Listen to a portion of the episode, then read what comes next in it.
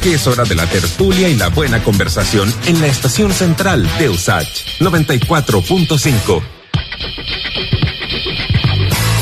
Y tenemos en línea a la diputada Carol Cariola, mayoría, entiendo que mayoría nacional o no. Vamos a conversar con ella sobre el escenario electoral presidencial y la conformación del Parlamento. ¿Cómo está, diputada?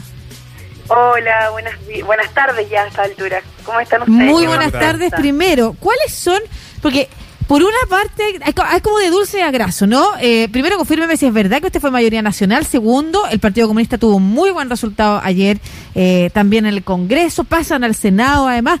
Pero por otro lado, la candidatura presidencial se pone un poquito más cuesta arriba de lo que pensábamos. ¿Cuál es, cuál fue su eh, despertar hoy? ¿Qué emociones la, la, la Sí, mire, yo siempre soy una, una persona muy optimista y, veo el vacío siempre más eh, medio lleno que medio vacío. Eh, creo que hoy fue un, despertar con, con, bueno, primero un vacío nacional, estabilidad, eh, efectivamente, soy primera mayoría nacional en votos y en porcentaje, la diputada más votada del país, lo cual también me da una tremenda responsabilidad sobre mi hombro. Eh, estoy muy agradecida, muy contenta con eso, me lo tomo con mucha humildad, pero también con mucha responsabilidad. Creo que todo lo que viene para nosotros hoy día es poder construir, generar unidad, es encontrar espacios de vínculo, de diálogo, sumar fuerzas a nuestro proyecto político, porque lo que está en juego es muchísimo. Yo creo que eh, esta, esta elección da cuenta de que tenemos un país que, en que hay muchas sensibilidades y que hay que ser capaz de escucharlas todas, eh, sin ninguneo, sin, sin soberbia, sino que muy por el contrario. Eh, hay personas que votaron por un candidato presidencial virtual que está fuera del país, que debe 200 millones de pensión alimenticia me quisiera explicar qué, qué pasó ahí, qué pasa por esas cabezas, por esa, por esas sensaciones, sentimientos. Eh, hay personas que votaron por una candidatura que representa también mucho de lo que se cuestionó con respecto al, movimiento social eh, durante estos últimos años, pero que sin embargo sigue planteando ideas que son importantes y que queremos recoger a propósito de, la candidatura de Yanna. Está la candidatura de MEO, también de Marco Enrique Minami, que también tiene un porcentaje de, votación importante. Entonces, para nosotros al menos mirar eh, todas esas sensibilidades para enfrentar una segunda vuelta es muy importante. Y bueno, para el Partido Comunista claramente fue más allá del resultado de la presidencial, que esperábamos poder quedar primero, sin embargo fue eh, estrecho el resultado, eh, dos puntos de diferencia. Es algo que todavía deja muy abierta la segunda vuelta. Pasamos a segunda vuelta, eso nos tiene contentos, evidentemente, pero también que el Partido Comunista haya aumentado su representación en la bancada parlamentaria, pasamos de 9 a 12 diputados y diputadas, fundamentalmente diputadas, nueve diputados, tres diputadas, o sea, tres diputados, nueve diputadas, mujeres, y rompimos la exclusión en el Senado después de tantos años con Claudia Pascual en la región metropolitana y Daniel Núñez en la región de Coquimbo. Eh, diputada, eh, conversamos hace un ratito con el eh, académico y politólogo de acá de la USACH, Marcelo Medilla, sobre, bueno, cuáles deberían ser las estrategias Em, para poder lograr algún acercamiento a otros sectores para obtener los votos para que Gabriel Boric sea, mm, sea presidente. Y hablaba, y a mí me quedó eh, dando vuelta una idea, decía, eh, en eh, el, discurso de Gabriel Boric está hecho como por muchos profesores universitarios académicos y, poca, poco aterrizado. Usted es primera mayoría, em, usted siempre sube videos cuando anda en, en los lugares que va a visitar para recorrer su territorio. ¿Cree que le faltó eso al, al proyecto de Gabriel Boric, el bajar bajarse el árbol, como han dicho muchos durante esta mañana?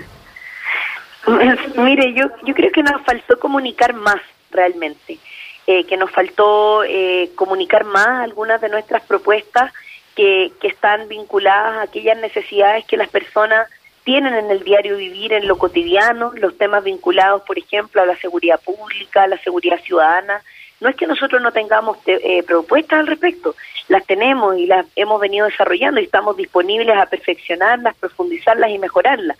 El tema está en que, claro, hubo un sector de, y particularmente José Antonio Cas que se apropió del discurso de la seguridad, del orden, del resguardo, de la responsabilidad, que impulsó además una candidatura basada en el miedo, ¿no? Eh, lo cual eh, además es muy peligroso, creo yo, para nuestro país. O sea, un país que una democracia que se desarrolla en base al miedo y no en base al, diálogo, al trabajo conjunto, al fortalecimiento de la democracia, es algo que puede poner en riesgo la democracia.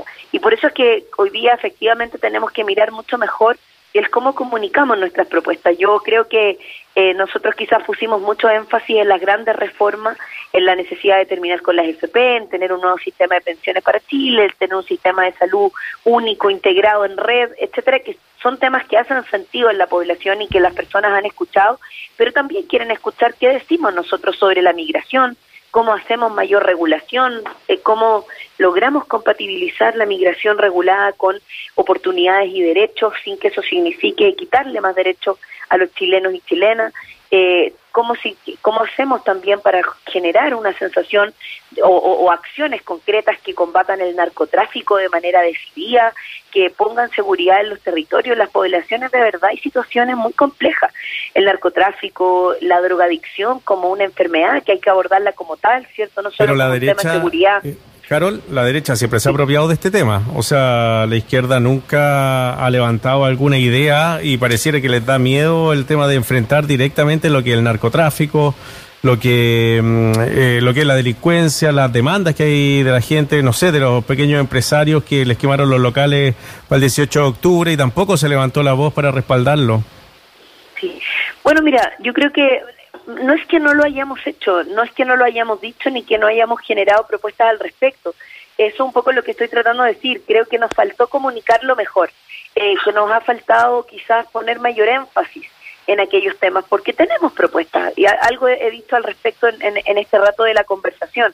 Eh, creo que ahí tenemos un punto y efectivamente nosotros no tenemos miedo de enfrentar esta discusión, al contrario, yo tengo la plena convicción de que refundar las policías, construir policías que tengan que tengan mayores niveles de probidad, mayor transparencia, policías basadas en, su formación en, relación a los derechos humanos, que resguarden la seguridad pública con una dotación mucho más equitativa en los territorios. Mira, te voy a decir una cosa, si tú miras la distribución territorial que tiene Carabineros de Chile en este momento, los sectores más acomodados de nuestro país tienen una dotación policial muy por sobre la dotación que está en los sectores populares. Y esto es algo que claramente trae consecuencias. Enfrentar el, narcotráfico es un tema, es un mm. tema importantísimo. Entonces, nosotros no es que tengamos eh, miedo de enfrentar la discusión. Lo que ha pasado es que quizás hemos puesto énfasis en, tema, en otros temas que también son relevantes en materia de derechos sociales, en derechos que hay que conquistar en el proceso constituyente, que también ha sido importante. Pero vuelvo a decirlo, nosotros estamos llanos, con esto cierro, eh, y, muy abiertos eh, a escuchar a recoger todos aquellos puntos que sean relevantes, a fortalecer nuestra propuesta programática sin lugar a dudas y eh, evidentemente escuchar mucho más los territorios. Yo creo que eso es fundamental para esta segunda vuelta. Diputada, el, es que esos discursos han sido tan ambiguos. Yo recuerdo cuando nosotros hicimos el debate de primarias para gobernadores y la candidata Carol eh, digo, perdón, Karina Oliva, en ese momento, cuando le preguntamos por la fuerza pública y por carabineros, decía la gente en las poblaciones no quiere más carabineros. Y terminaron diciendo todo lo contrario. En, en claro, porque es como una mirada que ella se equivoca en eso. Sí, claro, es una mirada tan, de grupo y tan de grupo como del, que me rodea, versus el conocimiento real que usted, con su experiencia más em, eh, como diputada, tiene en la, en la calle, en los territorios. Entonces, Totalmente. desde ese punto yo, de yo le digo a la gente lo que reclama es que los carabineros no llegan al llamado de, la, de las poblaciones. O sea, en una población una mujer que es violentada por, por violencia intrafamiliar hace un llamado carabinero no llega. Si hay un delito, eh, si hay un, un, asalto, si hay un portonazo, por ejemplo, que son cosas que ocurren, o situaciones de enfrentamientos del narcotráfico, carabinero no llega. Esas son denuncias que nos llegan mi pregunta es la siguiente. A propósito de eso, considerando que ustedes tienen una experiencia que probablemente muchos de los actores jóvenes que están acompañando el proceso de prueba de dignidad eh, no tienen, más allá de comunicar mejor, nos damos cuenta que hay algunos discursos que han tenido que cambiar. ¿Qué cosas recomendaría usted también o cree que efectivamente la candidatura, el proyecto de prueba de dignidad encabezado por Gabriel Boric para las presidenciales debe cambiar, debe arreglar de frentón, así como dónde están los errores que hay que corregir y al mismo tiempo los espacios en los que hay que ser más flexibles para ir a capturar algún voto que hoy en día no tengan? Mire, yo quiero insistir en el punto de que hay cosas que tenemos que comunicar mejor eh, y decir eh, y mostrar que tenemos una opinión sólida, contundente y que tenemos propuestas. ¿No cree que haya cosas que haya que cambiar? Eh, no, no, parto diciendo eso, pero también creo que hay cosas que tenemos que perfeccionar, cambiar, sin duda. Yo, nosotros en eso hemos sido y, y creo que el candidato presidencial ha sido quizás el más abierto a reconocer cada vez que hemos cometido errores, a reconocer cada vez que hemos tenido que decir realmente esto hay que mirarlo desde otra perspectiva y por eso es que estamos tan dispuestos y dispuestas a escuchar, ¿no? Acá había una experiencia de campaña desde los parlamentarios que fuimos electos, desde los alcaldes y alcaldesas que de hecho van a tener una a sostener hoy día una reunión también de trabajo con el comando central precisamente para ir detectando aquellos puntos por ejemplo hay un vaso con los sectores rurales Quizás hemos centrado mucho nuestro trabajo en las grandes urbes, en la ciudad, no hemos atendido lo suficiente en este proceso a los sectores rurales, a los sectores campesinos. Que ¿Y cosas del programa en las que haya que retroceder, diputada? Cosas del programa, concretamente en las que quizás hay que retroceder o hay que hacer un giro, hay que cambiar o hay que avanzar más gradualmente me pone una responsabilidad muy grande mm. para tomar una decisión de este tipo para mí sola. Yo creo que porque además este programa es un programa que fue trabajado con más de 30.000 personas. 33.000 personas participaron de mesas autoconvocadas, de procesos participativos. Entonces, yo creo que el problema no está en el programa, probablemente pueda estar en algunos énfasis. Eh, y bueno, insisto en el punto, no estoy diciendo con esto que esté cerrado, hay que incorporar nuevos elementos, hay que perfeccionar, pero yo creo que nosotros tenemos un muy buen programa, yo estoy convencidísima que el programa de gobierno que hemos construido colectivamente es un programa sólido que tiene propuestas en distintas materias, en, en justicia tributaria, en redistribución de los recursos, en mejorar los derechos sanitarios, la, salud en Chile que es tan injusta, que las personas tengan que levantarse a las 6 de la mañana a pedir una hora en el consultorio, es algo que no puede seguir ocurriendo, que no haya horas para especialistas, que exista una salud para rico y para pobre, el establecer medidas para la seguridad, buscar mecanismos y en eso hay algunas propuestas bien claras respecto de cómo generar políticas migratorias que permitan resguardar el acceso a nuestro país, que permitan resguardar además la regulación migratoria, pero al mismo tiempo también entregar seguridad a los ciudadanos y ciudadanas chilenas. Eh, hemos planteado distintos temas que están dentro del programa y que nosotros creemos que hoy día hay que fortalecerlos y hacernos cargo de cómo implementarlo y cómo hacer que las personas conozcan estas propuestas, que se sientan identificadas y obviamente incorporar cosas como también algunas ideas que han surgido, como de la candidatura de Franco París. Y yo, por ejemplo, de Franco París recojo eh, la propuesta de eh, generar algunos cambios en la institucionalidad, bajar el sueldo del presidente, seguir bajando la dieta parlamentaria, que ya lo hicimos una vez, pero que no es suficiente y creemos que es necesario poder ir dando también esos gestos de, de, ir generando igualdad, no solo en el ámbito privado, sino que también desde el punto de vista público, poder generar una mejor experiencia y una, una, una modernización del, de los roles del Estado. Creo que hay muchas cosas en esa línea, ¿no? Sí. sí, sabemos que se tiene que la tenemos que dejar ya. Eh, quería preguntarle sobre la segunda vuelta y usted nombró a Yana Proboste en el Partido Comunista no hay ninguna traba para que se incorpore gente de la democracia cristiana, del Partido Socialista, del PPD, del Partido Radical, al, eh, al comando de Gabriel Boric, si es que llegan a algún tipo de acuerdo, porque ha habido gente como, por ejemplo, Florencia Lagos, que ha, que se presentó como candidata y que ha resonado muy fuerte en las redes sociales con opiniones bastante complicadas, me imagino yo, para el candidato Boric. Sí. Mire, nosotros estamos, eh, nuestra convicción como Partido Comunista ha sido que ganar primero esta elección porque para poder llevar adelante cualquier transformación o programa de gobierno lo primero es ganar la voluntad de la gran mayoría de los chilenos y chilenas. Y eso lo es un tremendo desafío que tenemos para esta segunda vuelta. Eso significa sumar, sumar, eh, unificar, lograr dialogar, acordar algunas cosas también. Eh, no sé si necesariamente sumar el comando, yo creo que esto no es mecánico, ¿no? No, no, no pasa eh, por, por decir quiénes se suman o quiénes están fuera, quiénes, o si sumamos una vocería o ponemos un cargo u otro. No se trata de distribución de cargos, se trata de sumar voluntades.